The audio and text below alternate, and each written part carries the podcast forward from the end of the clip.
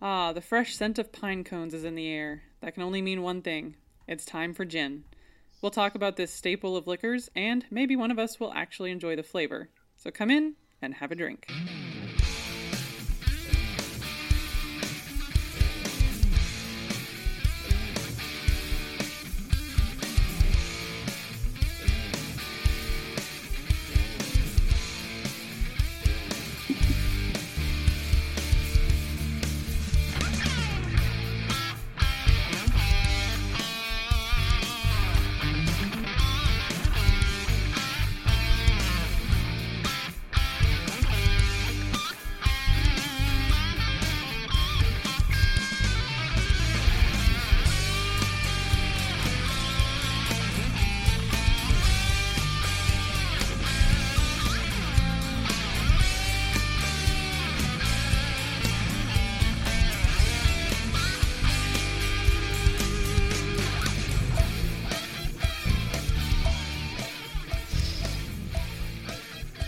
Welcome to Have a Drink, the show where you learn along with us about the glorious drink called beer. I'm Brittany Lee Walker.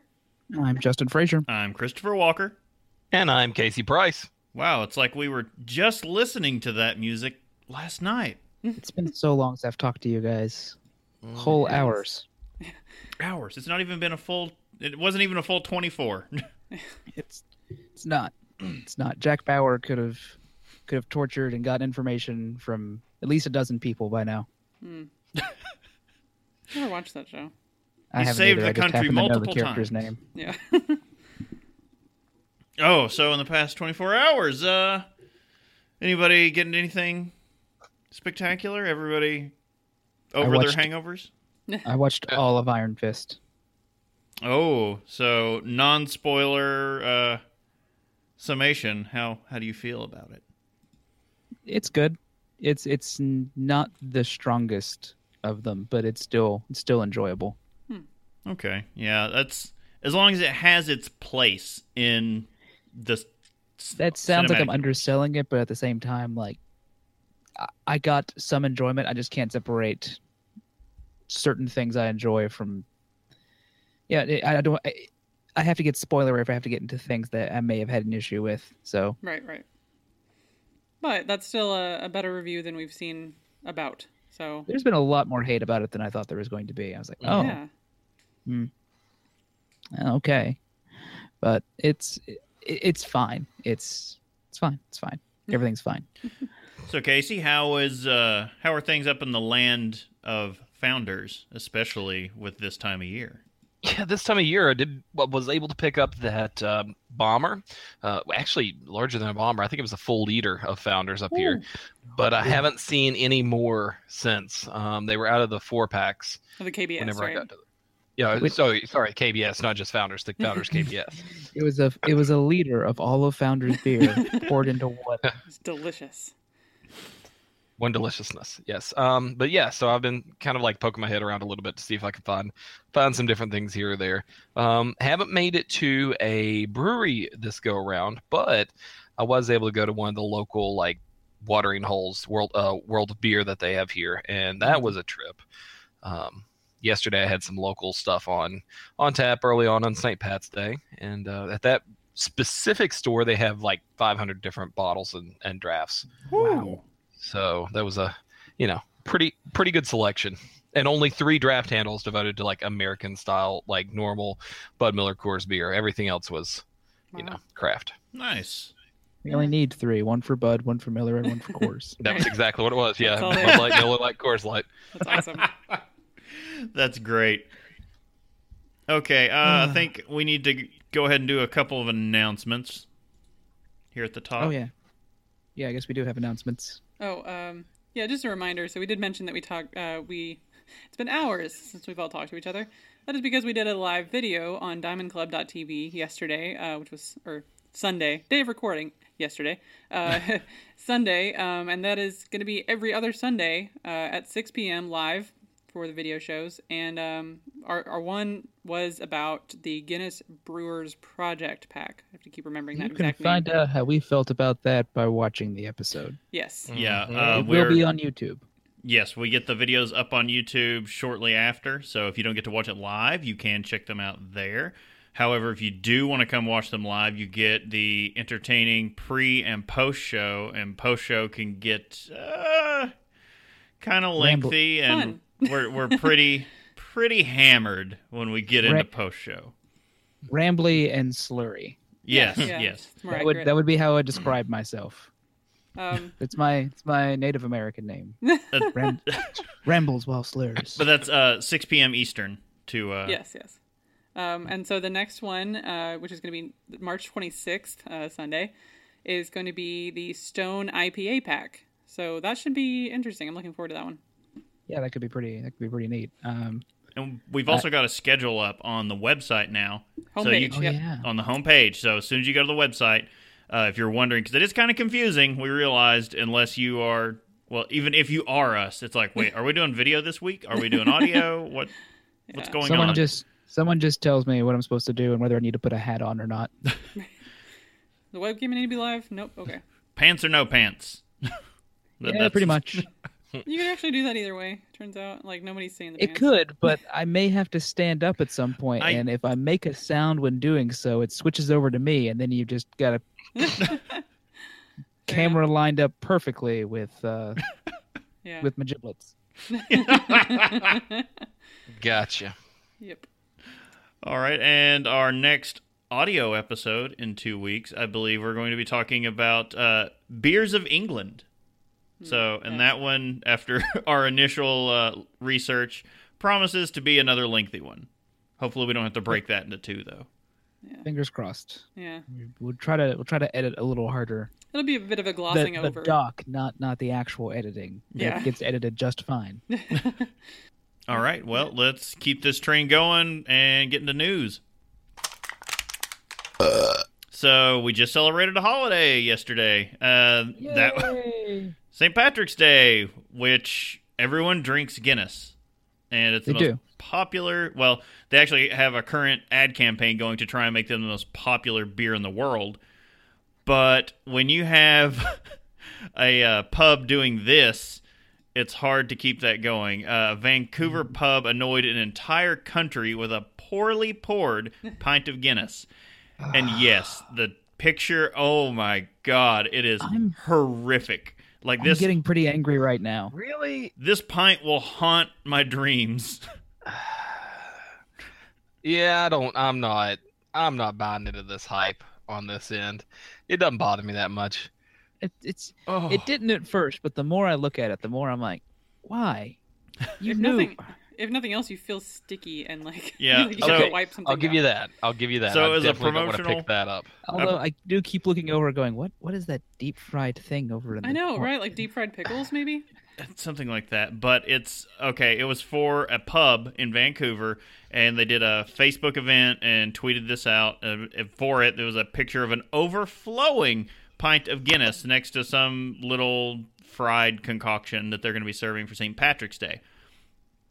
And I'll get to the story here. Dan Olson, owner of Railtown Cafe in Vancouver, woke up on Tuesday morning to find his phone inundated with angry messages from the good people of Ireland. The target of the rage, a photo of a badly poured pint of Guinness posted to the pub's Facebook page to promote its upcoming St. Patrick's Day celebrations. Quote, there was some irate people up there, and believe me, there were some colorful comments. Let's just say that Jesus Christ was brought into it on more than one occasion. One comment actually said that Jesus wept when he saw our pint of Guinness. Maybe he did. I don't know. Yeah. Olsen admits it was a really terrible pour. It was coming out I thought when I saw this story in the doc, when I just saw badly poured Guinness, that this was going to be a different news story. Right. We decided to take a different way. It was coming out of a can. It was frothing over the tip like you'd find a Budweiser in a tailgate commercial, he said. So instead of cascading up to have a nice proper head like a Guinness is supposed to, it was a mess. Well, there you go. It was coming out of the can. Even those nitro cans don't do well. Right, but here's my question. Why post it? Yeah, redo it. just hand it off to somebody, let them drink it, and then go again. Did he only have the one can of Guinness? Because that's a different problem. Then you have a different problem. Yeah. The Irish not prepared for St. Patrick's Day. The Irish Independent newspaper branded it sacrilegious, while the Irish Mirror said it caused Irish people everywhere to grimace in disgust. Jeez. I don't. This makes it seem like every Irishman and woman, like, saw it at the same time and just went. They were taken back. They were aghast. We really annoyed an entire country, Olsen said. There are all kinds of pictures of it, but they did redo it. The picture was not representative of us. We actually do know how to pour a Guinness.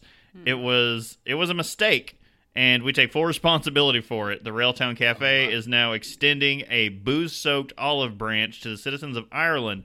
Anyone with a valid Irish passport who swings by the pub on St. Patrick's Day, well, yesterday, would have gotten a free pint of nicely poured Guinness and a shot of Jameson whiskey to boot.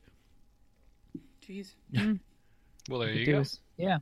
Again, and then they have the new picture down there where they redid it. And it looks nice. Why not post that one for the first time? Was it really just like, no, ain't got time. First take or no take. Yeah, oh God, it looks bad. Honestly, when I look at it, someone thought they were thinking of a bad Bud Light commercial where you have the head frothing over the top and kind of cascading down on the side of the glass, and not that Guinness where there's room left for the head to just start coming up to the rim. I don't know. It bothers me. Yeah, I'm looking at the reposted picture now, going, oh, feels right. Yeah, you look at that one, it's like, yes, it's nice. Nice. All right, that's enough on that. Let's get into the next story here. Seems Heavy Seas has a new captain. Dan Kopman has been tapped as CEO over at Heavy Seas Beer. Heavy Seas Beer today announced. Dan Kopman, that's a familiar name. Where have I heard of him before? It might be a little familiar. Heavy Seas Beer today announced that industry veteran Dan Kopman, who co-founded the St. Louis brewery, makers of Schlafly beer, will take over as the Baltimore brewery's new CEO on May 1st. The announcement comes just 3 months after Kopman, because I don't know if you remember, we did cover the story of him leaving, who launched Schlafly in 91 with partner Tom Schlafly, said he would depart the St. Louis brewery at the end of 2016. And I think we had a real heavy-handed article that we were going through about that as to why he may be leaving. There were heavy indications that maybe they were selling out. That still hasn't come to fruition. Like, we don't know. So far, it just looks like he was leaving, and then he ended up finding a job elsewhere. I'd like to think that he went to Heavy Seas. He's become their CEO. Just so he can change their logo. Heavy Seas is an iconic Baltimore favorite and a great brand that is well positioned for future success throughout the eastern U.S. and beyond, Kopman said via a release. The brewery has established commitment to quality and passionate culture built around both love for great craft beer and their community. Kopman, who joins Heavy Seas organization as general manager, Patrick Helsel, steps down and relocates to California, will report to brewery founder Hugh Sisson. Sisson? Sure. It'd be better if his name was Session. Yeah. Sisson, meanwhile, will continue to serve as full-time managing partner and play a very active role in the business, according to a company statement. With Pat leaving, we were fortunate to get someone with Dan's level of experience in the industry. Sisson said in a release, he adds depth to our team and will ensure great continuity for the future development of Heavy Seas brand. Under Kopman's leadership, production of Schlafly beer grew to 60,000 barrels and sales eclipsed $20 million in 2015. In 2012, Kopman and partner Tom Schlafly sold a majority stake of the brewery to Sage Capital, a St. Louis-based private equity firm. So we were talking about it in the pre-show, as Justin brought up. One of his first points of business needs to be changing the logo. Look, Heavy Seas makes some good beer. That logo Every time I look at it, I go, "This is awful." It is dog crap. It looks like what a major, like a huge corporation thinks a craft beer logo should be. Yeah. And when we first started stumbling across Heavy Seas beers, that's what we thought. Mm-hmm. We're like, this has to be like AB InBev owned, like something someone just concocted in a board meeting somewhere, because it is terrible. You can have 2 of the 4 pirate things that are in this logo. Not all of them. You can pick the eye patch, the skull and crossbones, the hat. The hat, the bandana. Actually, there's 5 because the font for Heavy Seas have any 2 of those 5 things. There's just too much going on in that logo. Mm-hmm. It's all extremely cartoony. Yeah. Whereas their bottle art is normally so great. Like I look down and I see the bottle art and it looks amazing. It looks like someone just stuck a little cartoony sticker right on there. Yeah, it doesn't match anything at all with what they're going for their stuff. So. They need to get with the artists that they're using for their bottle art and get them to redo their logo. Oh, yeah. Because all the bottle art looks like it's come off of scroll work or parchment. Like, it looks really nice. Which fits with this idea of, you know, like the Heavy Seas. If you're wanting this pirate-ish theme, you can do that, but, you know, do it a little more subtle, I guess. Yeah. My only real thought to this is agreeing with you completely on the logo thing, though. I cannot get past that he looks like some odd combination of the 90s version of Billy Crystal or John Lovitz. More John Lovitz. Yeah, I was trying to decide. I was looking up pictures of both of them, and I'm just like, John Lovitz if he had Billy Crystal's hair in the 90s. Yeah, that's what it is. I think a touch of Bob Ross in there, really. Oh, the hair, yeah. Well, yeah. See, I was thinking he's got a little Jonah Hill in there as well. Well, no, yeah, I mean that's Bob Ross for the choice in clothes, but Jonah Hill is basically John Lovitz or. John Lovitz and Billy Crystal. Yes, their love child. Yeah, no. Put on a lot of extra. That's not fair. I'm look up like myself. A good 80s picture of Jonah Hill. No, and he's lost a lot of weight too. Look up a good 80s picture of John Lovitz and put him next to this guy. It's nuts. Sorry. Anyway. Yeah, I do think this could be a good thing though for Heavy Seas. Getting back to, you know, not making fun of their logo or him. Right. Oh yeah, because there's great beer coming out. He did good work for Schlafly, and while you know that doesn't necessarily mean he was in charge of like, you know, brewing decisions necessarily, but he can help the business grow. So that, you know. Oh yeah, and it seems like with their availability, they really just need something to make them pop. They're doing good beer. They have the distribution. It's just something like you don't get the word of mouth over their beers, and I think that's kind of a tragedy because I've had nothing but fantastic beers from them. Right. Yeah. So hopefully this gets it into more people's hands, because every time, like the first few times I heard of them, I kept going, "The heck is a Heavy Seas?" Yeah. I want people to like to actually go, like, "No, let's try this." Yeah, because if you think of pirate themed beers, you're going to think of Ballast Point. It wasn't even until probably we got the 21-year storm that I really started looking into them. Yeah. Yeah, that was their 20th anniversary beer. Yeah. And it took that long for even us to take notice. So, I mean, they've made a big success in their home market. In their defense, a large portion of those 20 years, we weren't allowed to drink. That's very true. Okay, let's go ahead and stumble into this last story here. Stone Brewing creates beer with recycled water. So...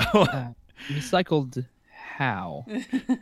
Stone Brewing is breaking new ground by becoming the first to try making beer using water that, quotes, comes from the toilet. Okay, someone has watched Idiocracy 20 times and they made this thing. Like from the toilet? Water? Like from the toilet? I read that. That was all that came to mind. I was like, no, we've got to do this. Their new water be filled with electrolytes. It's what drugs crave. It's not wrong. On Thursday at the Stone Brewing location at Liberty Station, San Diego Mayor Kevin Falconer was among the first to drink the Full Circle Pale Ale. I believe that name might already be copywritten by New Holland. They have a Full Circle Pale Ale. Do they? Okay. Yeah. So I don't know what's going on there. Stone Brewing Senior Manager of Brewing and Innovation, Steve Gonzalez, created the beer that uses recycled water, and it ended up being one of his favorites. He was skeptical at first to brew it with recycled water from the Pure Water San Diego program. Now Gonzalez said, among the pale ales that I've made, it's probably in the top three. After taking a drink, Faulkner called the beer delicious. Gonzalez said those who drink the beer will get some caramel notes, some tropical fruit notes. It's a very clean-tasting beer. Okay. Well, one, you have to specify it's clean-tasting because they're recycling the water. But, again, I'm unclear about what this recycled water thing is. Okay, it's... I don't live in San Diego. I don't know what they're talking about. This article doesn't go into it completely. It is from a sewage treatment plant. Okay. So this is sewage that has been, I guess, extensively filtered. And... Waterworld style. Yeah. Exactly. It went over plants. It's fine. But some of the event... This beer gives you gills, so you can... You can make a disappointing movie. They're talking about the event in which they offered it up. Some of the event had reservations before trying it, but beer taster Shane Trussell said, I thought that it would have had an off taste or be something different. It's outstanding. Other drinkers said they love it. For those who may be on the fence about giving the Full Circle Pale Ale a sip, Gonzalez said, try it first. I suppose you won't be disappointed. Full Circle Pale Ale is not yet for sale, but Stone Brewing is hoping to make it available soon. The Pure Water San Diego program will eventually clean enough wastewater to provide 1/3 of San Diego's water supply. So there was another article about this I was reading, and they actually say that this water, since it's so extensively purified, is actually cleaner than the water they currently use to brew any of their other beer. Absolutely. I wouldn't doubt that one bit. Yeah, this is where my brain is trying to get its head around. Would I drink it? Yeah. And it's me running through the thing because, remember, I won't drink the beer that people spit in. Right. So I'm sitting there thinking, like, okay, so it came from sewage, but it's been filtered. But has it been filtered enough? They say yes, but they would want to say yes because otherwise I wouldn't drink it. So... Like there's a certain amount of my own neuroses in play here, and I'm just trying to figure out, would I do that? And I want to say yes, but I'm also a crazy person. There is they actually do have to go through regulatory processes to make sure that it is clean enough for them to basically give it back to you to drink. So there are checks and balances for this system. I knew that they had been doing this for a long time. A lot of times they would process it and then they would put it back out directly into a reservoir. They put it over into, basically it would filter into the land, into a river system or something. But now that this system has been tested, they're allowed to actually hand it straight from that processing to an individual. I still don't know if it's... Was it kid tested and mother approved? Mother approved kicks. I still don't know if they've allowed it. This may be still in the planning stages because I know they've gotten to like 2018 of approvals still to get for this system to make it be like, okay, yeah, you can brew beer with it, but maybe you can't just take it off the tap and go and drink without going through the brewing process. Yeah, that's there's no indication as to when this beer is going to be readily available. I think it was just like a test batch that they had at this event. So it could be a number of years before we actually see sixers of this sitting on the shelf. Yeah, and it'll probably be a gimmicky type thing for the first little bit, and then it'll get to the point where there are breweries, I think, that are looking at to do their entire brew process with recycled water. I mean, that just seems easier for them, but... Stone, do a gimmicky beer? Never! The devil is saying. All right. Let's go ahead and talk about some things in Untappd. Get riggedy wrecked, son! A lot of people getting riggedy wrecked. Things or thing? thing. Yes, actually, there are no new badges not pertaining to the holiday we just celebrated, so they're all pretty much defunct now, and you can't get them. So, or we've already talked about them. But there is another thing going on that I felt really bad that we weren't ahead of it, but I completely forgot. Untapped Brewery Madness. We covered it briefly last year, and it's back again. Beer companion to that other bracket. So what this does is, using Untapped check-ins, they matched up breweries that are roughly on the same level. Some of them really aren't. Some of them are just downright unfair. Some of the they do it like they do the brackets for the for the sweet for the NCAA, in your Sweet 16s and your Elite 8s. So you have your number one breweries in a region matched up with the number 16th. So New Belgium went against Spolnitz. So you can bet who won that round. Yeah, they're okay. So.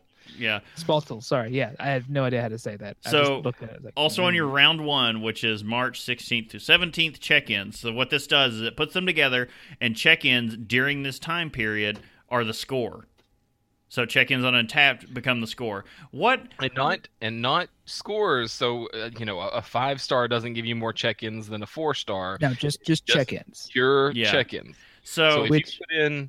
whatever with this, it's however many times somebody drinks that beer, which I think is a little unfair. But yeah, just imagine if basketball games had scores like these check-ins. Yeah. So round one takes place March 16th to 17th. So what holiday falls in this time period? Which brewery might have a unfair advantage because of a holiday? Are you saying number 3 ranked Guinness? Going against number 14 ranked Green Flash was going to have an unfair advantage in that setup. Yeah, out of the entire round, they did double what the next highest did. No one else came close because of St. Patrick's Day. Jeez, who could have seen? Green Flash stood no chance there. Boston Beer Company. So Sam Adams came in with about half of the number of check-ins that Guinness did. Yeah, Guinness came in with 4,502 check-ins. New Belgium, Stone, all the other top-ranked ones that won are about half-ish of what Guinness was. Yeah, I mean, when you go through these, it's kind of, I want to say unfair, but I mean, I get it, because you have a lot of breweries who have the distribution platform to get mass check-ins versus people who don't. Is it really any more or less fair than the actual NCAA, where winning teams have better programs to recruit better players?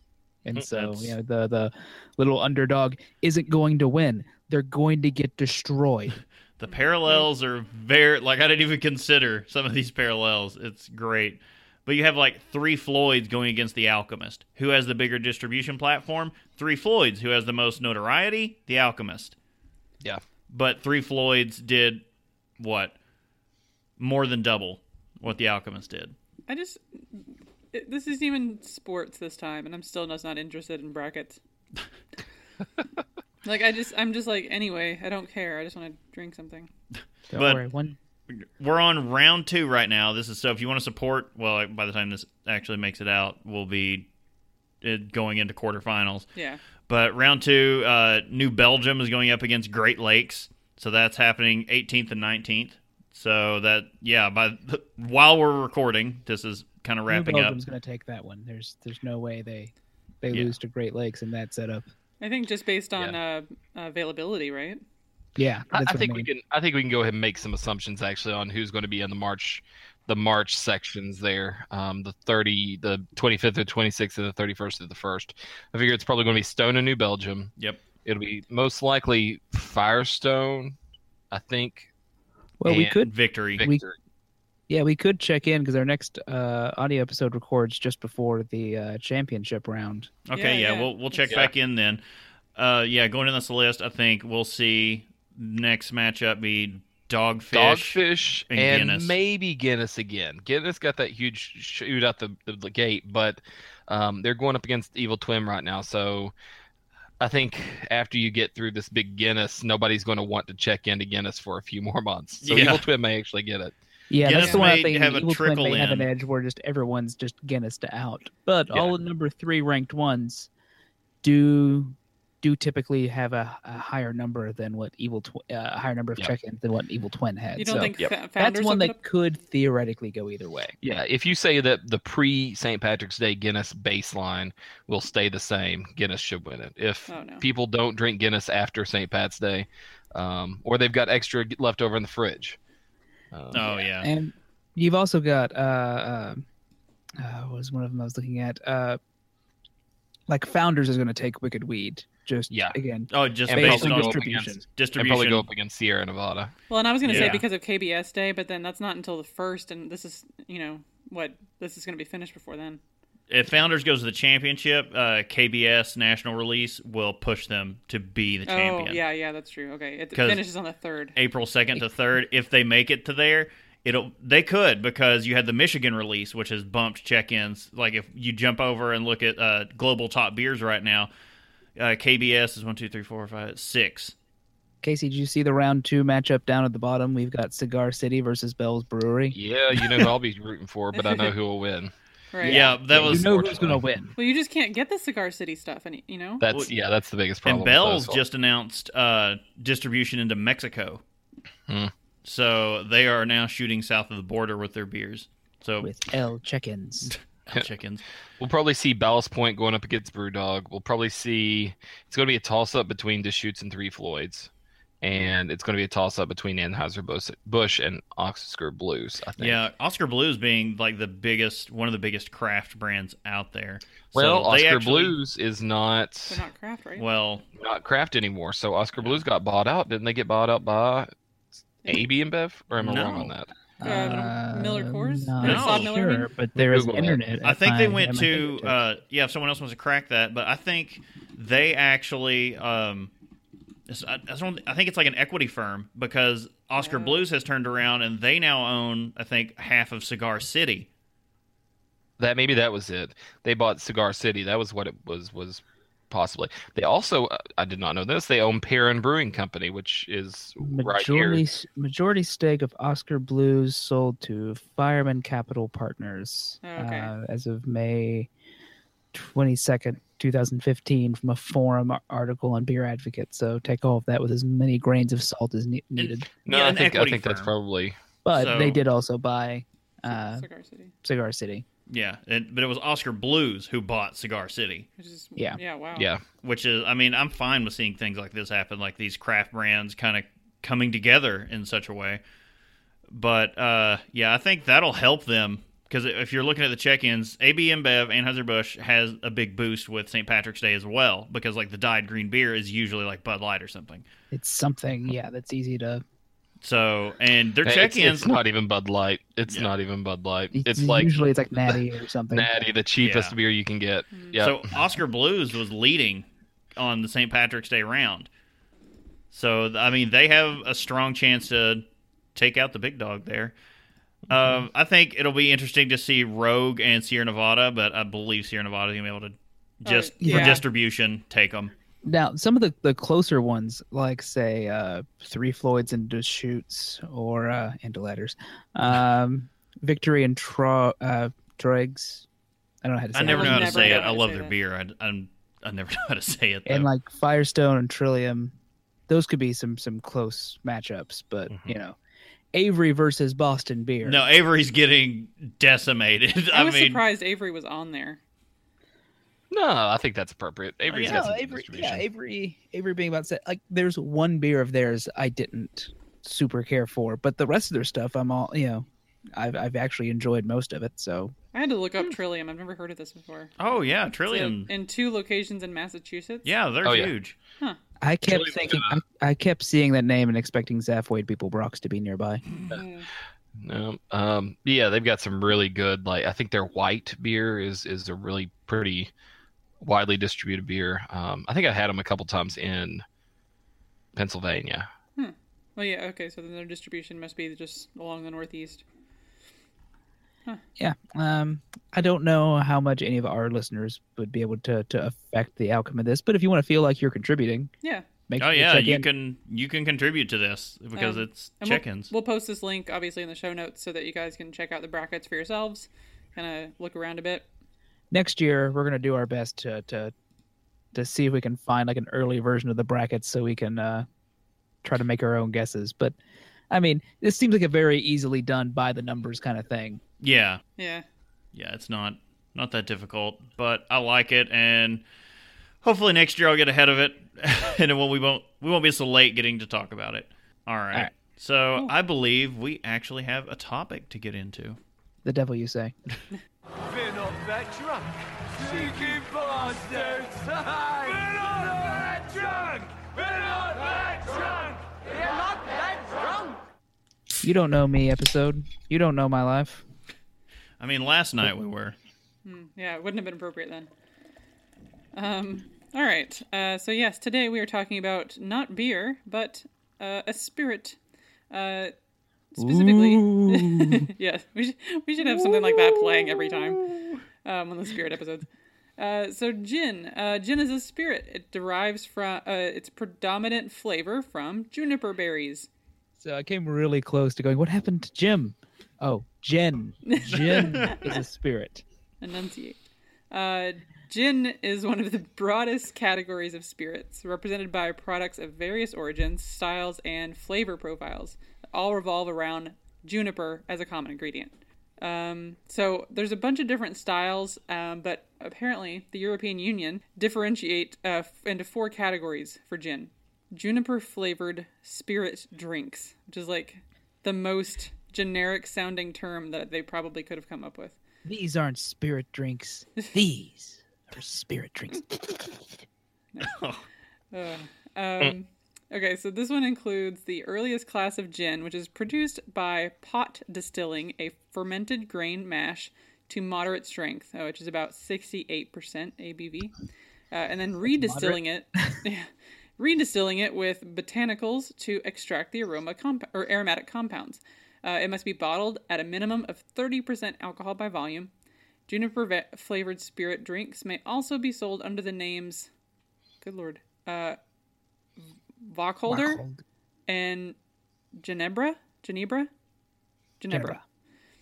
Okay, and then there's also just gin, which is juniper flavored spirit made not via the redistillation of botanicals, but by simply adding approved natural flavoring substances to a neutral spirit of agricultural origin. The predominant flavor must be juniper, though. No matter what, juniper is the key here. Distilled gin is produced exclusively by redistilling ethanol of agricultural origin with an initial strength of 96% ABV. Jesus. Yeah, which is of water and ethanol. In stills, traditionally used for gin, in the presence of juniper berries and other natural botanicals, provided that the juniper taste is predominant. Gin obtained simply by adding essences or flavorings to ethanol of agricultural origin is not distilled gin. I love the agricultural origin, like as opposed to, like, I don't know.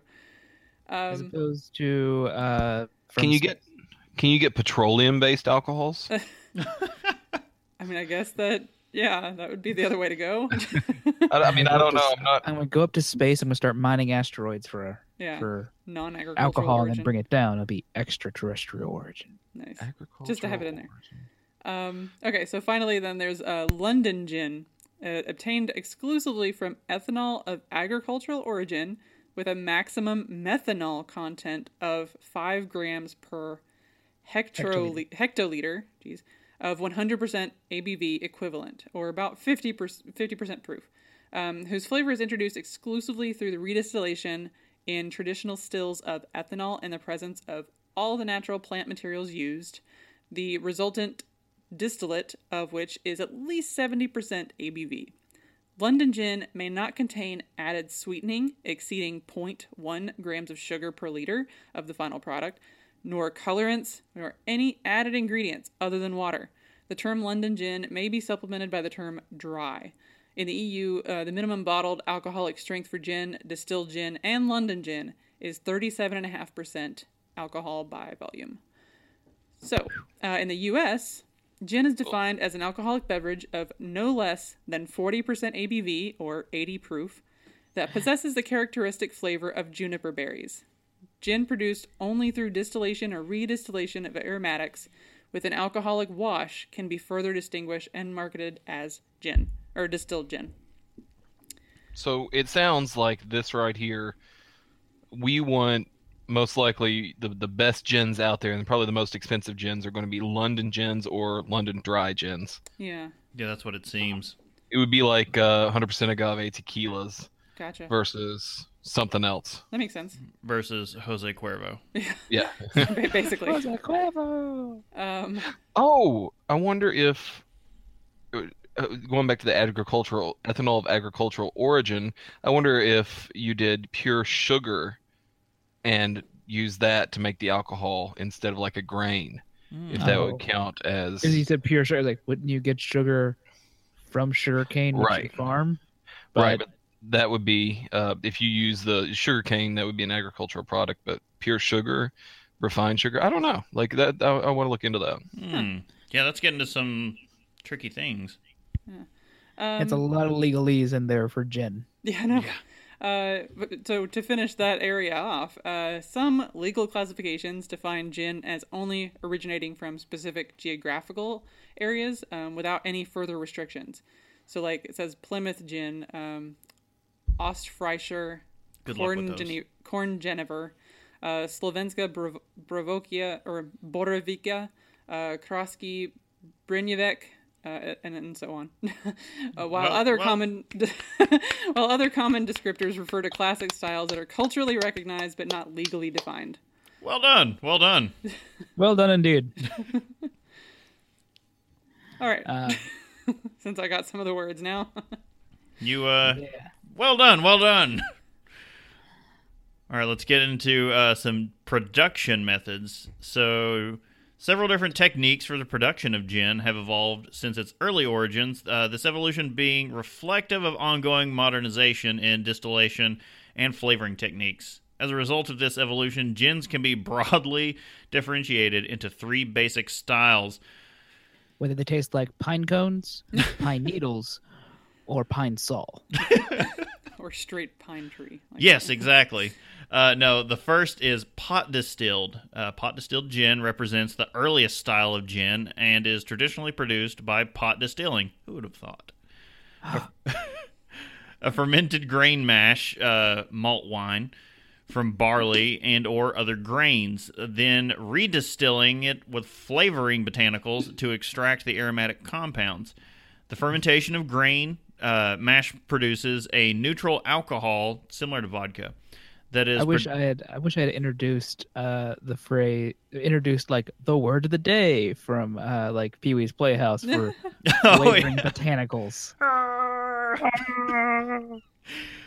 The fermentation of grain mash produces a neutral alcohol that is predominantly tasteless, except for the iconic ethyl alcohol taste. A double gin can be produced by redistilling the first gin again with more botanicals. Due to the use of pot stills, the alcohol content of the distillate is relatively low, around 68%.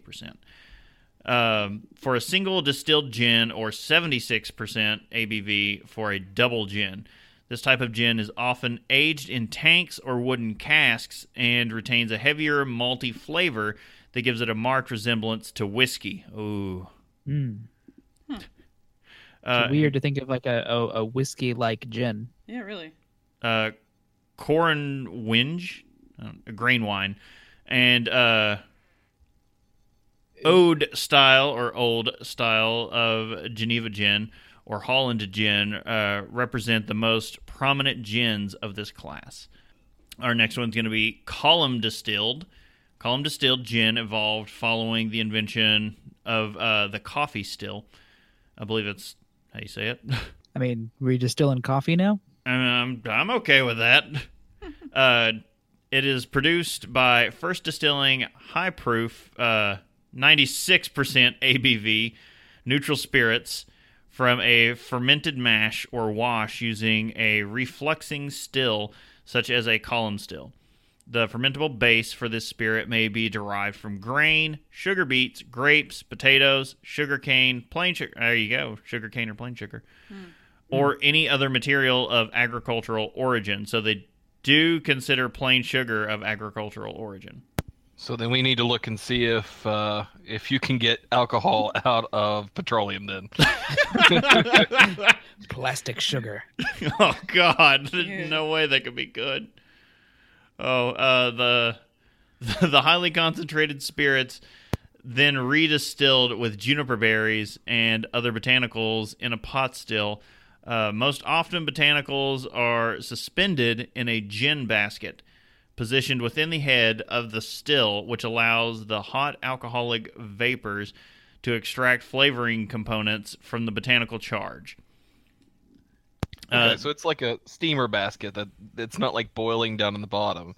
It's actually like in the head at the top of the still, and the vapors are just passing by and picking up the extra flavors. Yeah. All I'm wondering now is if this is the kind of... This is the still, the style of still they used in MASH to make their gin. I believe theirs is probably more along the lines of the still they were using in Steve McQueen movie where they're prisoners of war. Oh yeah. Oh, The Great Escape. Yes, Great Escape. When for 4th of July they make a ton of moonshine. I don't know. I mean, I really want to know like if someone has like broken down fictional, still setups. Yeah, there's got to be a video series. Work. Sounds like something you could do. All right, this method yields a gin lighter in flavor than the old pot still method, and results in either distilled gin or London dry gin, depending largely upon how the spirit is finished. We'll get in our last one here. Compound gin is made by simply flavoring neutral spirits with the essence of other natural flavorings, without redistillation, and is not as highly regarded as distilled gin. Popular botanicals or flavoring agents for gin, besides the required juniper, often include citrus elements such as lemon and bitter orange peel, as well as a combination of other spices, which may include any of anise, angelica root and seed, orris root, licorice root, cinnamon, almond. God, there's a lot of these. Lime peel, grapefruit peel, dragon eye, saffron. Like, you can do a lot. Frankincense, myrrh. You just want to. Grains of paradise, we see those a lot. Yeah. Nutmeg. Also, the anise is either anise or anise. I've heard it both ways. I don't know. The different combinations. right. The different combinations and concentrations of these botanicals in the distillation process cause the variations in taste among gin products. Chemical research has begun to identify the various chemicals that are extracted in the distillation process and contribute to gin's flavoring. For example, juniper... See, it's my turn. Monoterpenes, sure. Come from juniper berries. Citric flavors come from chemicals such as limonene and gamma terpenine. Spice-like flavors come from chemicals such as these weird three delta 3 carotene.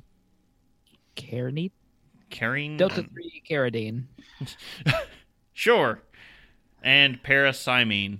So these get the science. I think one of those was the guy who played in the TV show Kung Fu. Yeah, and so carotene. Yeah. Here's the thing about this. And here goes my rant. Sure. You can have your cup of coffee and come back in 5 minutes. Back with some ice. The chemical research on this isn't just for, it's not just for, we just want to learn. It's so that let's figure out a way that we can make this more artificially flavored than it is already. Let's find a way to do this cheaper. Yeah. Or this recipe is distinct and therefore it is ours and no one else can use it. That could be if that's the case. Then I'm okay with having a distinct recipe that you kind of want to protect, but I have a feeling like this is not. That's not the case. This is not this. All right. Well, we have a little bit about the history of gin. The Dutch physician Franciscus Sylvius is often falsely credited as the inventor of gin in the mid 17th century, although the existence of we never confirmed Philip Massinger. Massinger's play, The Duke of Milan, 1623, when Silvius would have been about 9 years old. So probably not there. Yeah, so probably not, yeah.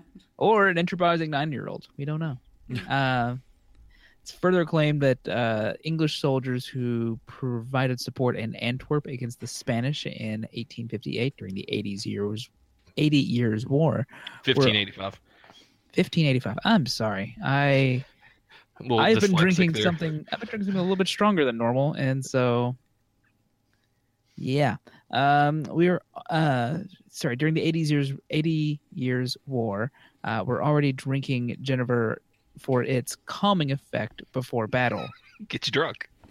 It'll get you drunk.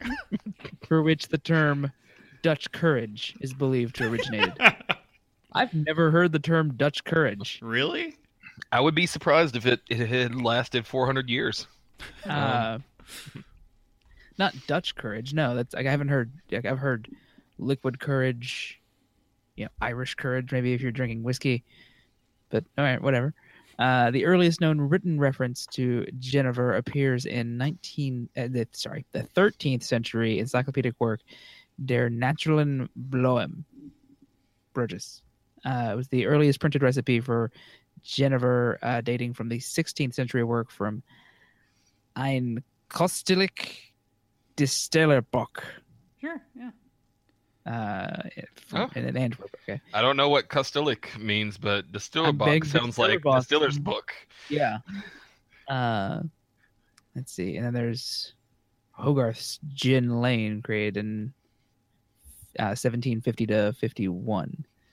Yeah, I don't know how much of that's important. I don't know how much of that's important. I just kind of but let's see. There's by the mid 17th century, the numerous small Dutch and Flemish distillers, some 400 in Amsterdam alone by 1663, had popularized the redistillation of malt spirit or malt wine with juniper, anise.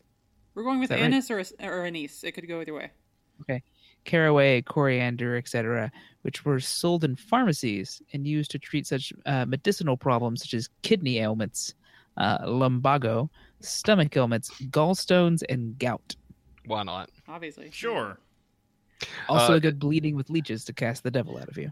Heads up on this one, just for future knowledge, alcohol is one of the components that breaks down to increase gout flares. Yeah, I was going to say, like, I feel like it's the worst thing you could do. Yeah. Yes.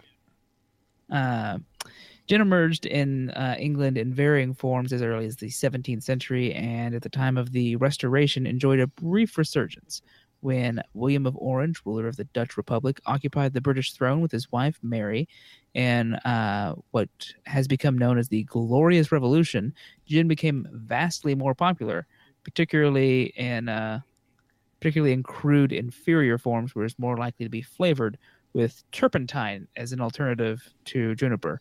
Ugh. Yeah, that sounds. Yep, sounds lovely. Sounds awesome, yeah. Gin drinking in England rose significantly after the government allowed unlicensed liquor gin production. At the same time, it imposed a heavy duty on all imported spirits. This created a market for poor quality grain that would be known as unfit for brewing beer. And thousands of gin shops sprang up throughout England, a period known as the gin craze. Sounds more like a 1920s thing than it does. Yeah. Let's see. Because of the relative price of gin when compared with other drinks available at the same time, and the same geographic location, gin began to be consumed regularly by the poor. Of the 15,000 drinking establishments in London, that is a lot. Not including coffee shops and drinking chocolate shops, over half were gin shops. Jeez.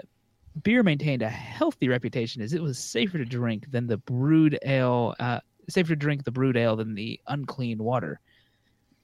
Gin, though, was blamed for various social problems and may have been a factor in the higher death rates, which stabilized London's previously growing population.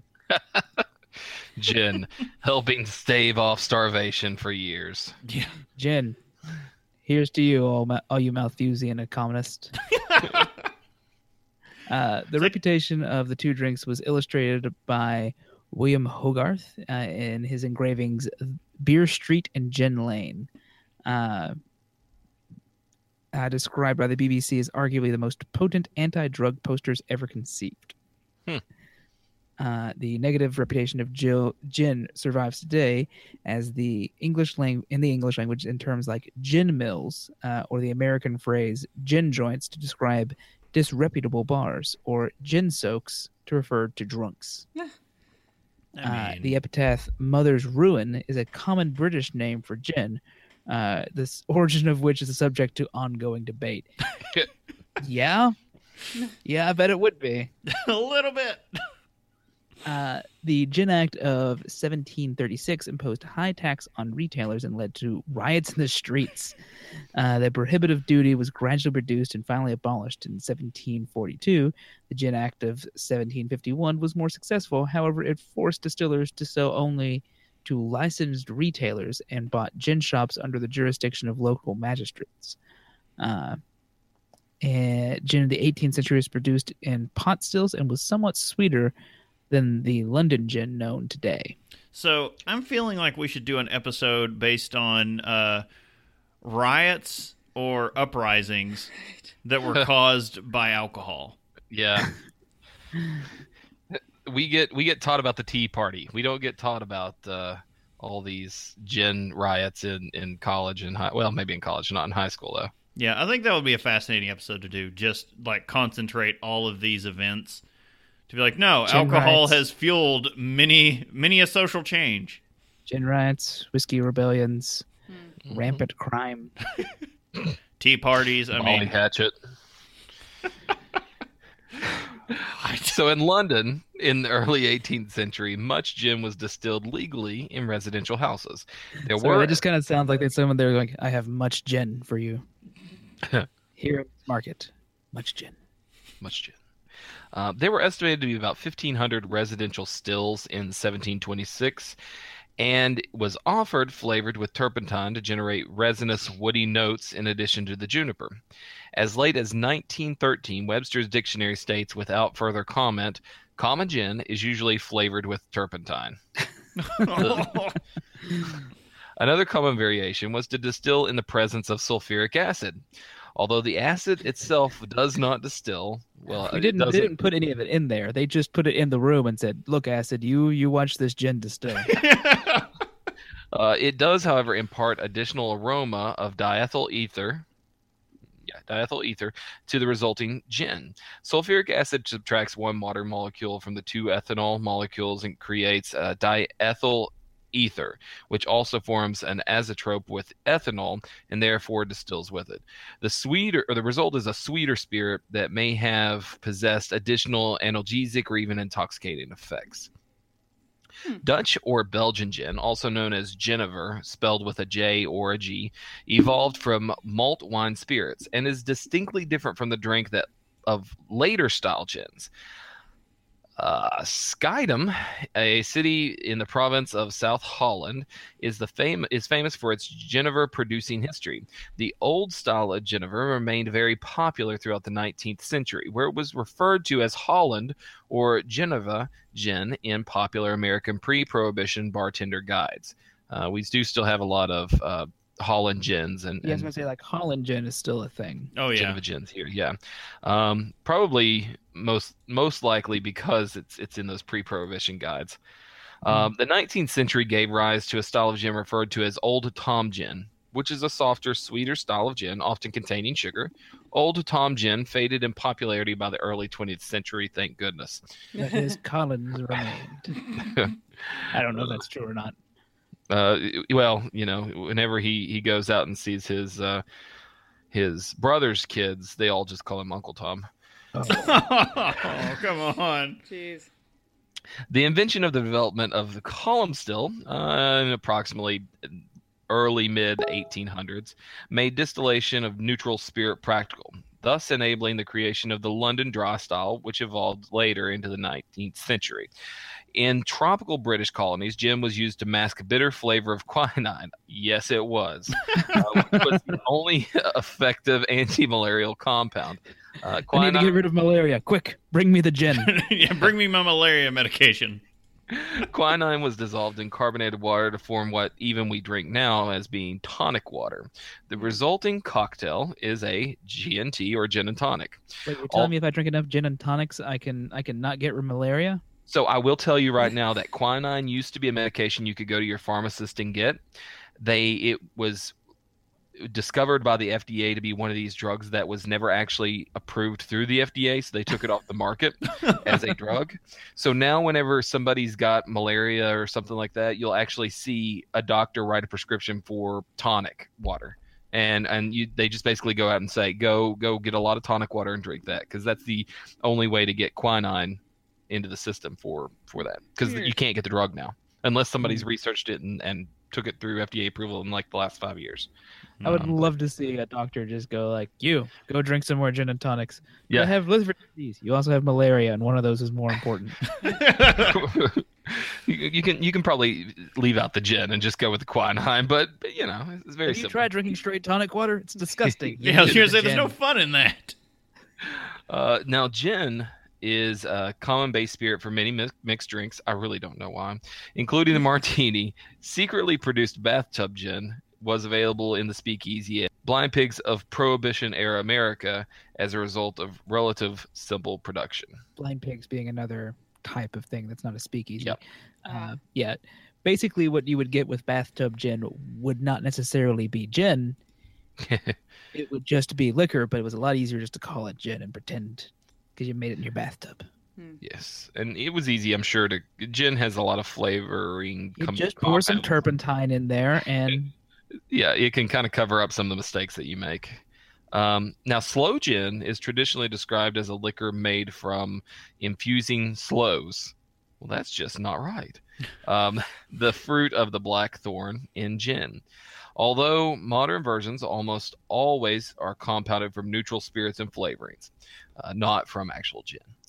Similar infusions are possible with other fruits such as damsons and beach plums.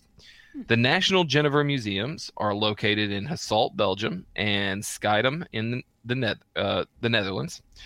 Since 2009, the second Saturday in June has been designated as World Gin Day. I did not know that. I always thought sloe gin was called that just because it poured slower when I needed it. I always liked the sloe gin fizz. That was my, really fruit go-to drink. Speaking of frou-frou drinks, there are some. You do make a lot of cocktails with gin. Yeah.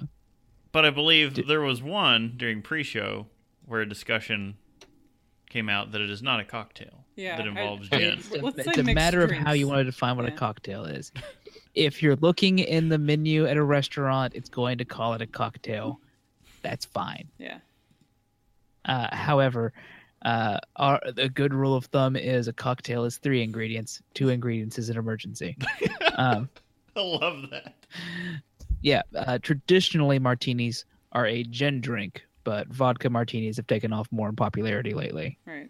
Gin and tonics, we mentioned that already. It's how you cure malaria. There's also the Negroni, which is not one I've actually ever had. So I like a good Negroni, but I've seen how to make them. I've just never had one myself. They are a very, very bitter drink.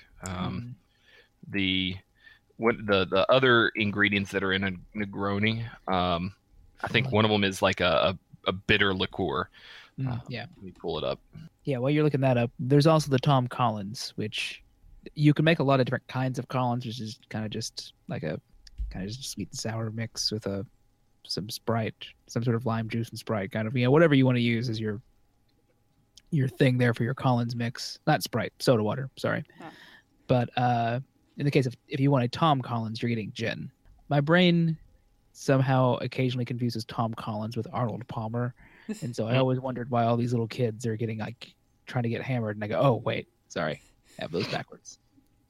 I'm glad you're no longer bartending on the side.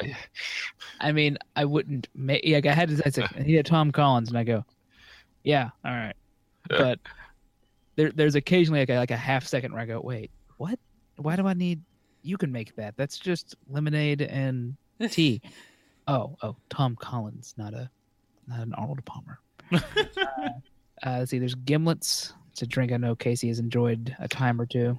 I love a good amount of lime in my drink. So a gimlet would be, I don't know, you could throw up a recipe somewhere around like, if you want it really good and strong, 2.5 ounces of gin, 1/2 ounce of lime juice, and 1/2 ounce of simple syrup, garnished with a lime wheel in an up glass, maybe like a cocktail glass or a martini glass or old-fashioned glass. Yeah, and then there's also one that I saw recently, which I've not had before, but again, one of those I've seen how to make, and it's the aviation. That's it's on a recent Modern Rogue episode, but it is. I'm trying to get past a page so I can remember exactly what's on the. I can go ahead while you're looking at that. There it is. Negroni. Yeah. The Negroni was an ounce of gin, an ounce of sweet vermouth, and an ounce of Campari, which is like I think Campari is the grapefruit flavored, really bitter, sweet cocktail. Yeah. Mixer. Yeah. So in aviation, it's 2 ounces of gin. There's a maraschino liqueur, a creme de violet, and lemon juice. Huh. Nice. It's one of those like it'll get you drunk. Indeed, it will. I do want to add one in here that I had a few weeks ago at a speakeasy style bar, and so I thought it was a really, really appropriate for this type of drink since gin is a speakeasy drink. Gin was super popular during the 1920s. Oh yeah, yeah. So 1.5 ounces of gin, 3/4 ounce of simple syrup. 3/4 ounce of fresh lemon juice. You'll probably want to shake that in a shaker and then pour it into maybe like a champagne flute and top it with about an ounce of champagne the rest of the way to the top. Garnish with a lemon peel. It's your French 75. French 75? Delicious. And then one of the last ones we have here in the dock is the Singapore Sling. So. I know it by reputation and name only. Yeah, it's an older drink. It's got get all the ingredients pulled up. I know it's got obviously gin, 1/4 ounce of Cointreau, 4 ounces of pineapple juice, about 1/2 ounce of fresh lime juice, 1/2 ounce of some sort of cherry liqueur, 1/3 ounce of grenadine, and a couple dashes of bitters, and 1/4 ounce of Dom Benedictine. I'm not. That's Benedictine. It's an herbal liqueur. It's one I've never actually had to use, so I've never actually had to make a. It's going to be different. It's probably in most liquor stores, but it's not something that you want to keep necessarily in your cabinet all the time. It's made from here. It says 27 plants and spices, so very herbal. There's a reason the Singapore Sling's not necessarily as popular as it once was. Probably going to have a hard time going up to any bar that's not based around these types of cocktails and finding Benedictine places that are like super proud of their cocktail menu. They may not be able to crack out all the stuff for a Singapore Sling, but they can probably get by. All right. Let's have a list of some of the more common brands that you'll see today of it. And some of them are pretty obvious because you've got Tanqueray, Beefeater, Bombay, and Bombay Sapphire. You can find some that's not Sapphire. Plymouth and Hendrick's are the ones we've got in the list, but there's tons of different types of gin. I always remember like the really crappy well gin that we used to use when I bartended. It was like Ghibli's. And they didn't want our top display to have, at one point they decided that our top display shouldn't have good liquor in it because people could get up there and steal it. So like you'd look up and they're like displaying Ghibli's gin. And I'm like, come on guys. No. Oh, let's just put empty bottles up there. It'll be fine. Yeah. And can never convince them to take the time to just let me keep some empty bottles so we could fill them up with something and put them up there. But put some water in them and put them back up there. But that about does it for gin. Other than, like, you know, how do you guys usually feel about gin? I'm pretty unfamiliar with gin. I mean, I've had it usually in a straight up kind of fashion. I've had a few cocktails with it, but it's never the star of whatever I'm drinking. Yeah. Oh, there was one cocktail I didn't mention just because you know, gin is not the main focus of that one, but it is in your LITs. Huh. Your Long Island iced teas. See, and I saw that somewhere, and I was like, he was like, "Well, yeah, but everything is." So everything is. It's whatever you can find in your liquor cabinet. Pretty much. That's like that one evening when I was asked at a young age to make a Long Island iced tea, and I just kind of looked behind me and just dumped everything that was in the bar into a glass and splashed some Coke on it and said, "There you go." And everyone's like, "What is this?" I was like, "I don't know. We'll call it a Long Island iced tea." Gin has never been one of my favorite liquors. It tastes like pine cones to me usually. Depending on the brand, you can find some that are maybe a little better than others, but usually it's not been a thing I've been super, super in love with. I don't have the same love with it as I do with whiskey. Yeah, yeah. As we talked before the show, I'm rather ambivalent toward gin. I've had a gin and tonic, and it was fine. And then I've had the local brewery here, Mad Tree, has a Kolsch that's aged in gin barrels. Yeah, and that is delicious. And it has some juniper to it, but it's not it's not crazy. It's a nice light beer with a bit of the juniper taste. It's and the Lift Kolsch, which if you made it out to the jury in your house meetup, you probably had a lift at the insistence of Justin. Really? We're gonna bring that up. But yeah, no, that's a really good beer. And it is. I don't. It's the Kolsch isn't the Lift isn't the one that's got the juniper in it though. It's something else they have. The beer is called June. June is the one that they actually aged. They took Lift and aged it in gin barrels. Yeah. And they put it out and called it June. The June is actually really good. Like I didn't think I would like something aged in gin barrels like that, but it worked really well for that beer. It really opened my mind up to what you can do with some of these other barrel aging things. Yeah. And now, I mean, the whole industry has seen that. You're not seeing a lot of like gin barrel aged beers. I think they're drifting more towards tequila and rum barrels. I think the hot thing this year is going to be rum barrel aged beer. Yeah. Yeah.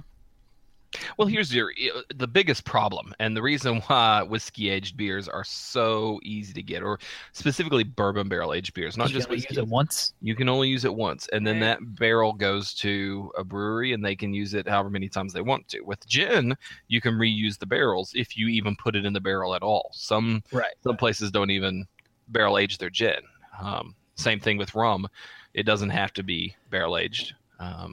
Even if it is, you can reuse it. So it's going to be a lot harder for some places to get rum barrels or gin barrels. And so that's why you won't see it ever blow up the size of bourbon barrel aging, but you may see a peak in it. Yeah. Okay.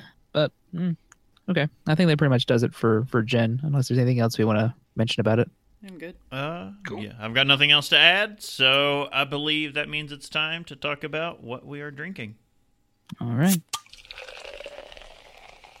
Drink with me, friend. I am actually having a beer this time.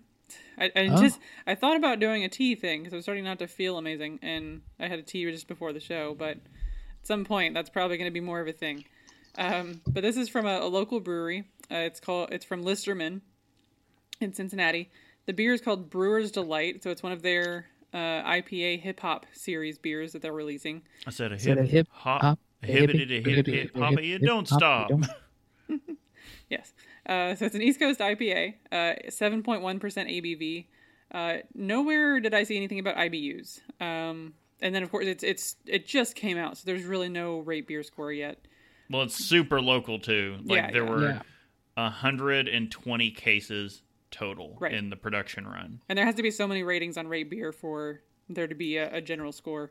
But, so we got the description from the brewer's site. It's an East Coast IPA brewed with pineapple, galaxy, citra, and xynthos hops. Yep. And you can taste it. I've been burping up pineapples for a good hour now. No, I love that. I'm fine with it. It tastes like straight pineapple juice in the best way possible. It's a nice. It looks like straight pineapple juice. It's a hazy IPA, and it's very delightful. And it's not like that acidic pineapple taste that you would get sometimes if you're just having you can actually drink pineapple juice. It's just this nice light flavor with a pineapple tone to it. So, but I really like it. And then, I'm a big fan of the Galaxy and Citra hops. It's the first time I've heard of the other one, but I'd recommend it for anybody who has an ability to get it. If you have the means. Yeah. If you have the means. Yeah. All right. Well, I'm drinking to Episode, and I'm not having a beer. I'm having some Renal's gin.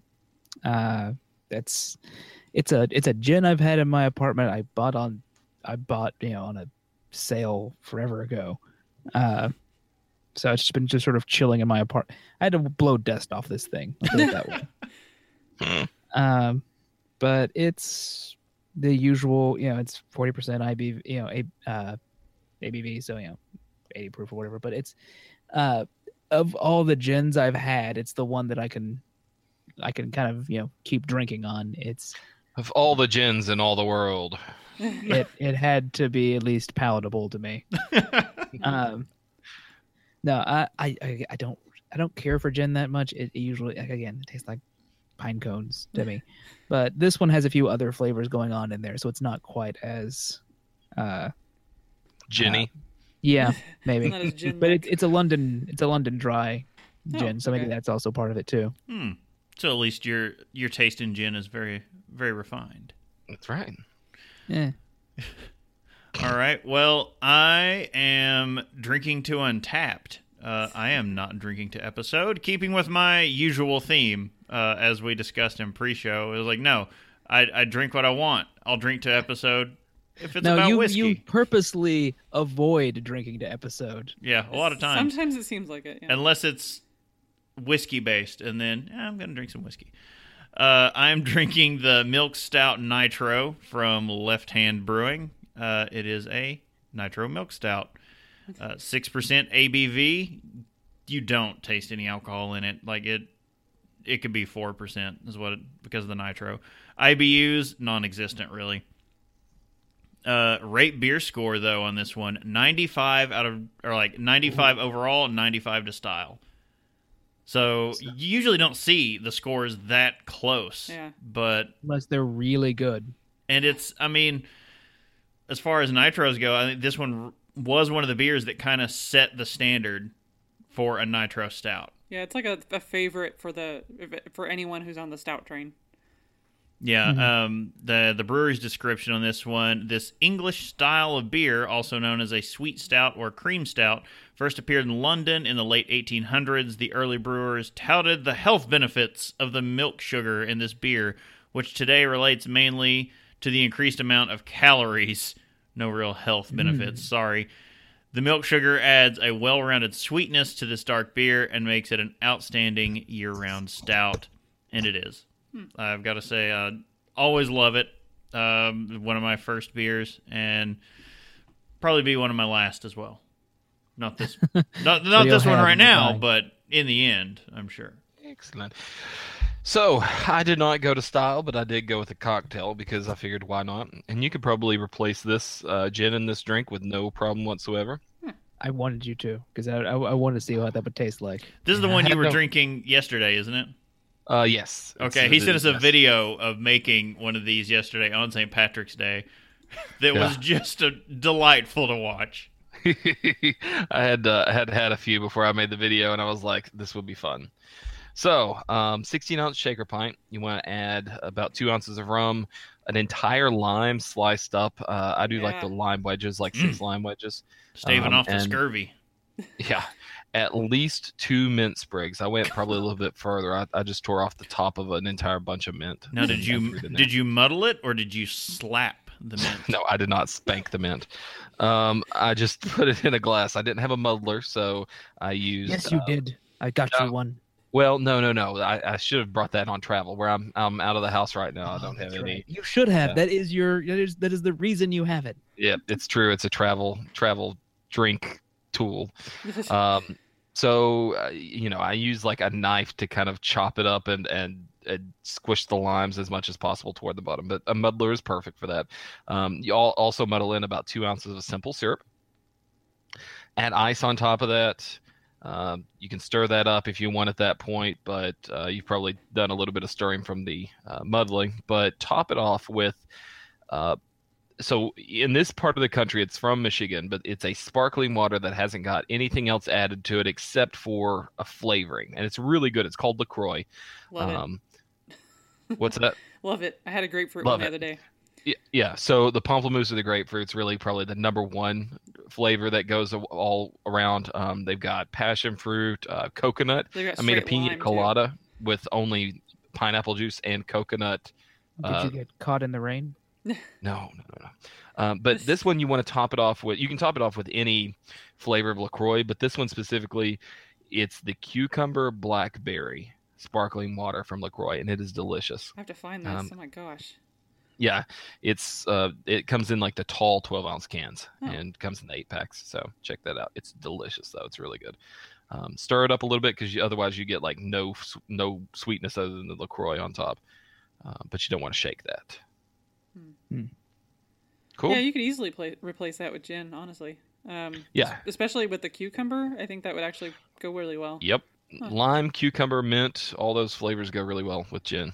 Yeah. So. Cool. Botanical sauce. Yep. So, I guess it's. Anybody else have anything else? No. I think that's. Okay. I think we learned a lot about gin today, actually, because I didn't know half of this. I didn't know before we started this. Either. I was not very familiar with gin. Gin was not high on my radar, and now I'll be looking out to try some new gins. So, in the meantime, while you're out there trying to find some new gins, you can subscribe and get some other great resources at haveadrinkshow.com. Follow us at Have a Drink Show on Twitter, Instagram, and Facebook, and please rate the show on iTunes and help spread the word. Yeah, and don't forget to tell us your favorite drink, ask a question, or just leave some general feedback. Use the email address at feedback@haveadrinkshow.com. You can also use the feedback page on the website. All right, guys. Yeah, all joking and fun aside, I'd like to remind everyone to please drink responsibly. That's always important. We will end every episode from now on with that. Just throwing that out there. All right. So check us out in another couple of weeks for the next audio episode. And again, check us out Sunday, March 26th for the next video episode live at diamondclub.tv. That's going to be for the Stone IPA pack. Once again, I'm Brittany Lee Walker. I'm Justin Frazier. I'm Christopher Walker.